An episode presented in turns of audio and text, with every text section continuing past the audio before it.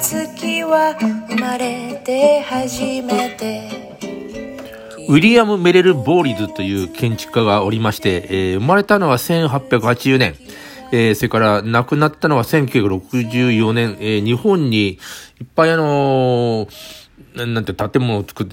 てんですよね。で、あ、これもそうなのかって思ったのは、あれなんですよ。あの、関西学院大学の時計台。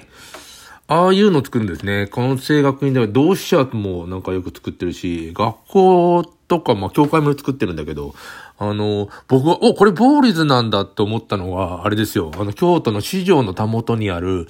中華料理屋さん。東華菜館って言うんですけど、あそこでなんかもう一人でフラッと入って、えー紹興酒を飲みながらなんか中華を食べるというのが、えー結構いいんですよね。あのーなんだ、蒸し鶏とか、それからピータン。ピータンいくらか知らないんでメニューに出てないんだけど、ピータンくださいって言ったらなんか一皿くれるんですよね。あそこ何がいいって、まあ、鴨川も、あの、上から眺めるっていうのもあるんだけど、まあ、あの、行くとね、えっとね、レ、なんていうの、壁にレリーフがこう、あの、彫ってあって、まあ、あの、戦前は中華ではなくて、地中海料理とかなんか西洋料理の、えーお店だったそうです。で、あの、何階から5階か、えー最上階ではなかったたかとは思うんだけど、なんかすごい天井高いさ、あの部屋、あの、まあ、中華風にもうなっちゃってますけども、あれダンスホールなんじゃないかなと思うんだよね。あの、あの大きさというか、あの広さと、それからあの天井の高い、それで、えー、ベランダがあって、みたいなね。あの、まあ、あそこ、非常に空間も贅沢で天井も高く、天井高いの好きなんだよね。で、あの、日本で一番古いエレベーターがある。まあ、いろいろもろもろ、あの、中で見たら、あの、ボーリズの、あの、建築、あ、当時の戦前だね。戦前の、あの、建築が、えー味わえる。すんの座っていつも眺められるみたいなことがあって好きなんだけど、あ、でも関西学院大学のあの時計台もそうなんだと、ちょっとあの、今、えーっと、ウィディベディアを見て、あの、思いました。えー、あの、滋賀県でさ、あの、小学校かなんか、えー、なんか古くなったんで、つ潰して、えー、あの、作り直そうと言って、あの、ボーリズの系のが作った、えー、小学校だっていうなんて、なんか揉めてましたよね。あれどうなったんだろう。結局でもさ、古いやつっても、あの、なんていうかな、あの、残したい気持ちはわかるけど、使いづらくなるっていうのは多分あるんだよね。小学校もずっと使うみたいなことを、あの、作った時に、基本的に西洋人だから、もう一回使作ったら日本人みたいに築30年とか50年で、えー、建て替えるみたいなことはなかったのかもしれないけど、でも、どこまでずっと使うのかっていうのはなかなかあの難しいんだよね。で、使いづらくなったり、それからあの、あと地震だよね、の問題があって、どうしようか、みたいなことなんなのわかるけど、でも、できれば残してほしい。まあ、なんていうかな、デザインってもう結構あの、延々とは言わないけど、寿命は長いよね。で、いいデザインのものっていうのはもう本当に、えー眺めてて楽しいし、えーっと、癒されますよね。